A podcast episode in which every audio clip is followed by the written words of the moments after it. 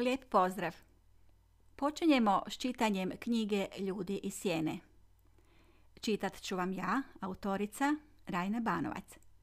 Na ovaj ste način aktivni sudionik projekta Pisci vam čitaju. Dio prihoda bit će usmjeren humanitarnim organizacijama. Hvala u ime svih onih kojima ćete pomoći, a moguće je da će vam ovo štivo na neki način pomoći, biti pozitivno i inspirativno utjecati i na vaš život. Pa hajde da krenemo s prvim poglavljem. Naslov prvoga poglavlja jeste Osjećam da me zove život. Ništa me neće zaustaviti.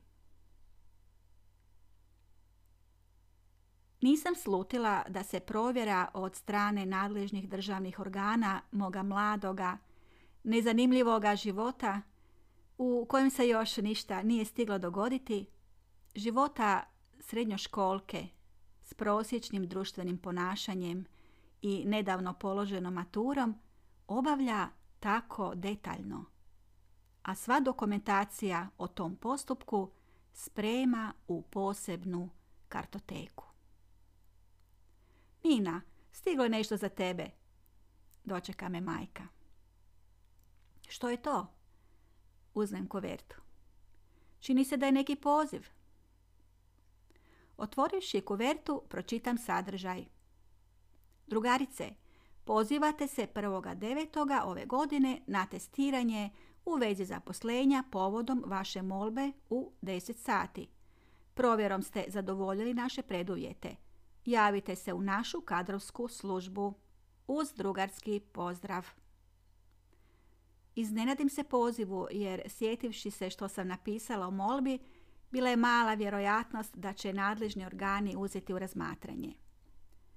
U to je vrijeme bilo e, vrlo smjelo u molbi najvišoj političkoj organizaciji napisati sljedeću rečenicu. Ukoliko se radi o prijepisu materijala s brojkama, smatrajte moju molbu nevažećom. Hoćeš li ići sa mnom? Strah me, upita majku dan prije odlaska na testiranje. Ići ću, odgovori ona kao da se radi o upisu u prvi razred osnovne škole, pa roditelj mora poći s djetetom. Ostvarit će se moja želja. Toliko mi je važno raditi posao koji volim i na kojem ću ostvariti svoj već tada zacrtani cilj, usavršiti brzinu tipkanja na pisaćem stroju. Maštala sam o tome kako bih jednoga dana, osim diplome internacionalnog majstora daktilografije, na nekom budućem svjetskom natjecanju osvojila i diplomu velemajstora. Samo su mi dva udarca u tipkanju nedostajala za najviši stupanj. Možda ne bi bilo loše, kaže očuhu u razgovoru s njima, a time sam mislila na političare, spomenuti i moju diplomu stenografa. Jer oni samo vole mnogo pričati i ima mnogo riječi za vježbu. Očuh, direktor financija u industriji gramofonskih ploča, nikad nije mogao preboljeti razočaranje zbog moje nezainteresiranosti za računovodstvene poslove i to je otvoreno pokazivao. Htjela sam ga tim riječima odobrovoljiti i reći da mogu, ako bi mu to više značilo, raditi neku drugu vrstu posla, a ne samo daktilografski posao. Kada dođem kući ne želim ponovo slušati zvuk mašine kao da sam u uredu. Ljuti to mi je znao reći dok sam uvježbavala tipkanje. Ne želim da budeš daktilograf jer to je težak posao i slabo se cijeni. Ja to tada nisam znala. Znajući da postaje nervozan pri zvuku pisačeg stroja, nastojala sam vježbati samo onda kada on nije kod kuće. Ili ako je moja želja za vježbanjem bila tako jaka da nisam mogla podnijeti odgađanje, položivši ruke na tipke, nečujno sam ih u susjednoj prostoriji dodirivala, tek toliko da ih osjetim.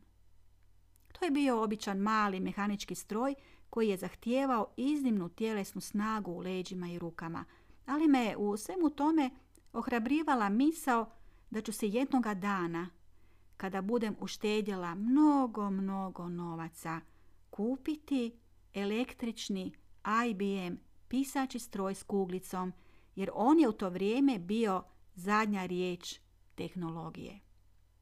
I sa svojim strojem putovati svijetom. Za taj dan, kada trebam izostati s posla, moram tražiti odobrenje direktora. Tražiti samo jedan dan sumnjivog je značenja. Moram vas nešto pitati, bojažljivo kažem pružajući direktoru potpisnu knjigu. Što? Zaškilje on prema meni. Potrebno mi je jedno do podne, moram nešto obaviti. Učinilo mi se da zna o čemu se radi, već prije nego što sam zaustila prve riječi isprike. Naravno da može. Reče, pogleda me i zastane u potpisivanju virmana. Sada sam već sigurna da zna. Možda mu je rekao moj očuh. Želim vježbati daktilografiju i stenografiju. Ne znam koje su moje granice, ali želim ih iskušati. Glas mi je tih. Znao sam da ćeš jednoga dana otići. Mislim da je došlo vrijeme. Odgovori taj postariji čovjek koji je samo predamnom u svome uredu iza zatvorenih vrata skidao masku strogog i nemilosrdnog čovjeka. Možda i ne odem. Možda mojim rezultatom ne budu zadovoljni. E, vjerojatno ima i boljih. Vjeruje u sebe. Ja sam siguran da ćeš uspjeti. Ohrabri me. Zasrami se. Moja je plahost često izbijala. Ipak se radilo o čovjeku velikoga autoriteta koji je svojim podređenima ulijevao strah u kosti. Nemojte nikome reći što namjeravam, jedva bi dočekali moj neuspjeh, zamolim. Naravno da neću nikome reći. To je naša tajna. Zapravo, posao koji sam radila u ovom poduzeću produkcije filmova nije bio nimalo atraktivan kao što se može u prvi mah pomisliti kada se spomene riječ film. To je bio moj prvi posao, a nedavno sam ispunila i vrijeme pripravničkog staža. Do duše, nešto skraćenog moram priznati radi protekcije. U zadnje sam vrijeme ispunjavala virmane i ispisivala plahte tabela s brojkama na starom mehaničkom stroju s valjkom dužine jednog metra u sobi u koju me direktor smjestio tik do svoga ureda, a koju sam dijelila s njegovim tajnikom, dobrim, tek nedavno oženjenim starim dečkom, udaljivši me time od ljubomornih i osvetoljubivih žena u ovom odjelu. Uvidjevši da sam miljenica direktora, glavna šefica računovodstva često je svaljivala na mene pogreške koje su se inače događale u računovodstvu, govoreći Ona je krivo napisala, ne pazi dovoljno, ne misli. Ovo ne misli najviše me pogađalo. Šutila sam, boreći se sa suzama, ne smogavši hrabrosti opravdati se, potužiti bilo kome. Zato osjetih veliko olakšanje što postoji mogućnost otići odavde. Jer novac koji se trošio na moje školovanje i putovanja na natjecanja privukli su pozornost i ostalih dijelova poduzeća koji od tog tvrdog financijaša nisu mogli izvući ni prebite pare za neke svoje projekte. A netrpeljivost po starijih dama, vjerojatno neuspjeli glumica, nije bilo teško izazvati. Mojih tek 18 godina. Nosila sam pamučne sokne i sportske cipele, neku vrstu tenisica. Posebno je jedna našminkana žena s perikom bila negativno nastrojena prema meni.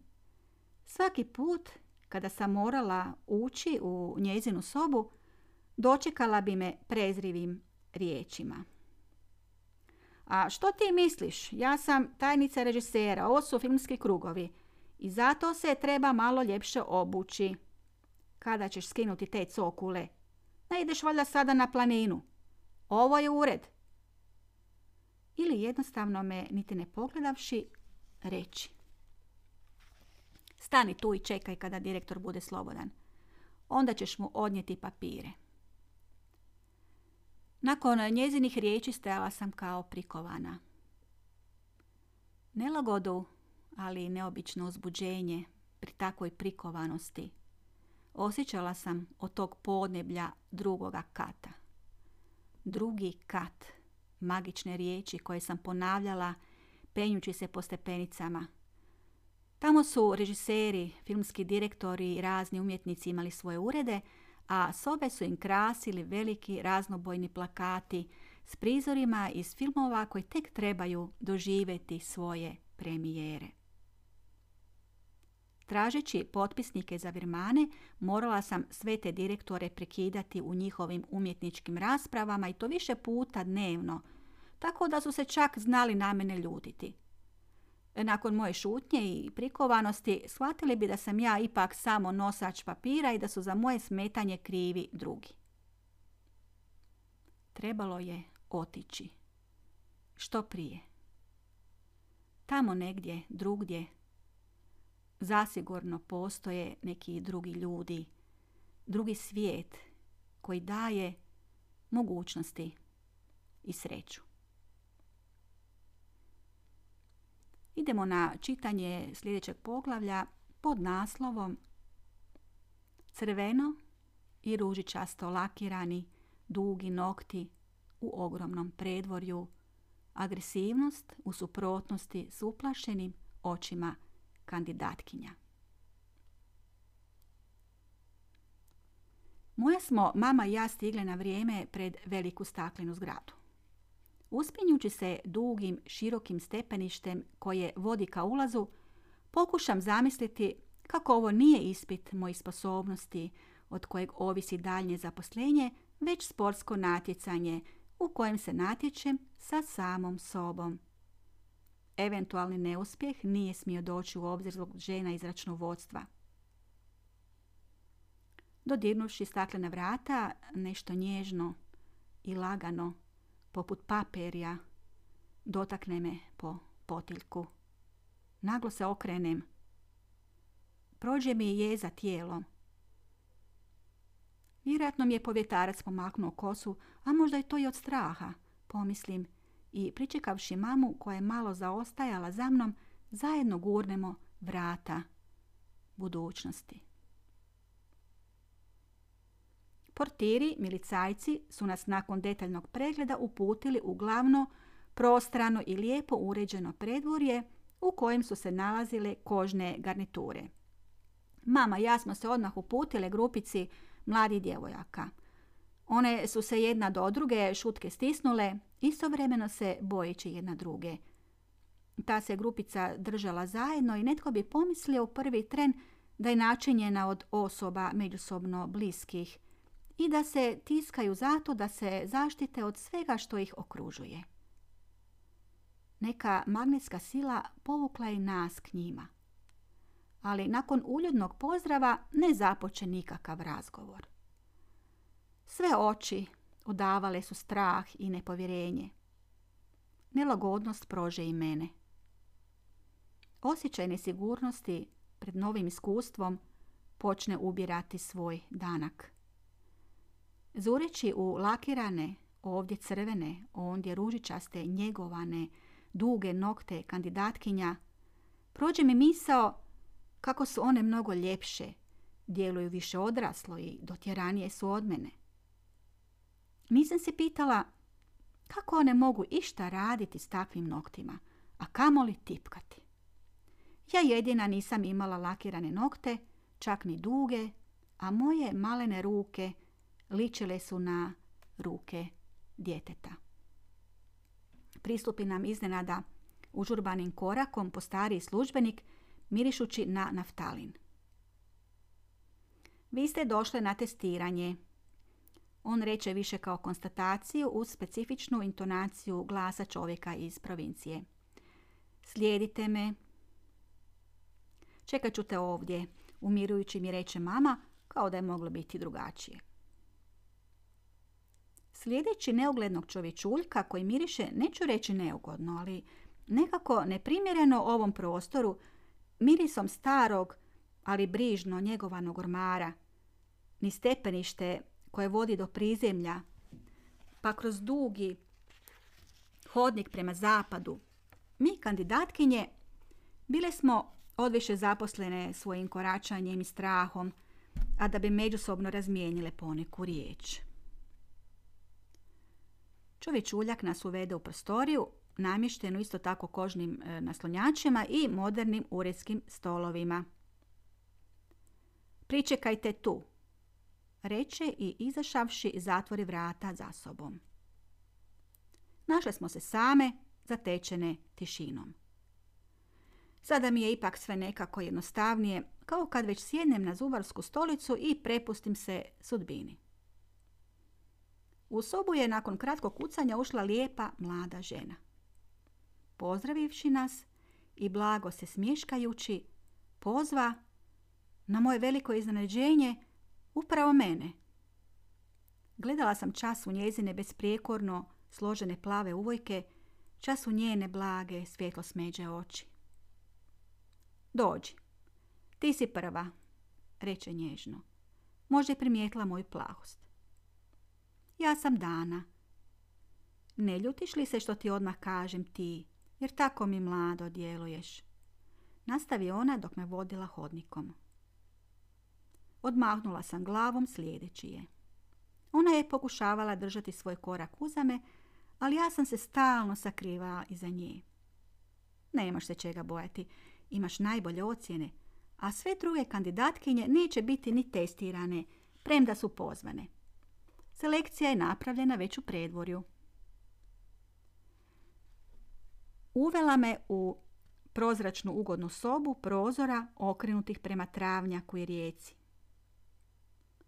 Ja sam profesor srpsko-hrvatskog jezika. Ovdje radim kao lektor. Zbog dokumentacije trebaš prepisati ogledni tekst. Jedan je na latinici i to ti sigurno neće biti problem, ali drugi tekst je malo teži. Ne znam kako stojiš s čirilicom. Laknulo mi je, skromno kažem. Pokušat ću. Sjela sam za bijelu mehaničku olimpiju. Nastojala sam da ti daju za ispit mehanički stroj, jer rezultati koje si imala na natjecanjima postignuti su na mehaničkom stroju, koliko sam upućena. Ovdje inače daktilografi pišu na električnim strojevima, ali nisam znala da li bi ti mogla na njemu pisati bez uvježbavanja. Mislim da je ovako sigurnije. Zahvalno sam je pogledala, puno se ne pitajući otkuda ona sve to zna. Da, voljela bih pisati na električnom stroju, ali ne odmah, ne sada. Papir po pravilu moraš sama staviti i namjestiti, reče ona. Skoro se nasmijem, jer vrijeme učenja stavljanja papira u stroj bilo je daleko iza mene. Ohrabrim se i razveselim. Kada mi je pružila list papira s ispisanim tekstom, koji sam trebala prepisati i brzo preletjevši pogledom na izbor riječi u tekstu, u potpunosti se oslobodim napetosti. Nakon što mi je rekla počni, uključivši štopericu, zaplivam kao riba u vodi. Pa ja sam ipak na dobrom putu da postanem profesionalac. Tipkajući riječi i svaki tren vraćajući valjak na početak novoga reda, osjetim na njezinom licu ponosno smiješenje. Dobro je, reče ona veselo nakon što je istaklo vrijeme. A sada čirilica. Ne moraš se žuriti, vrijeme neću mjeriti, samo toliko da znamo znaš li čirilicu. Tekst prepisah brzo i besprijekorno. Baš mi je drago što si uspjela. Već na prvim sastancima o izboru kandidata navijala sam za tebe. Ja sam u komisiji i drago mi je što ću im dokazati da sam od početka imala pravo. Nije skrivala svoje zadovoljstvo. Zatim je nastavila. Rezultate ću pokazati ostalima, a ti čekaj daljnji poziv. Prolazeći nazad hodnikom, pogledam prema otvorenim vratima one sobe u koje smo ostavili čekati druge kandidatkinje. Tamo više nije bilo nikoga. Čini mi se da sam opet najbolja, veselo rekoh majci približavajućoj se u predvorju. Znala sam, odgovori ona i uputimo se prema tramvajskoj stanici.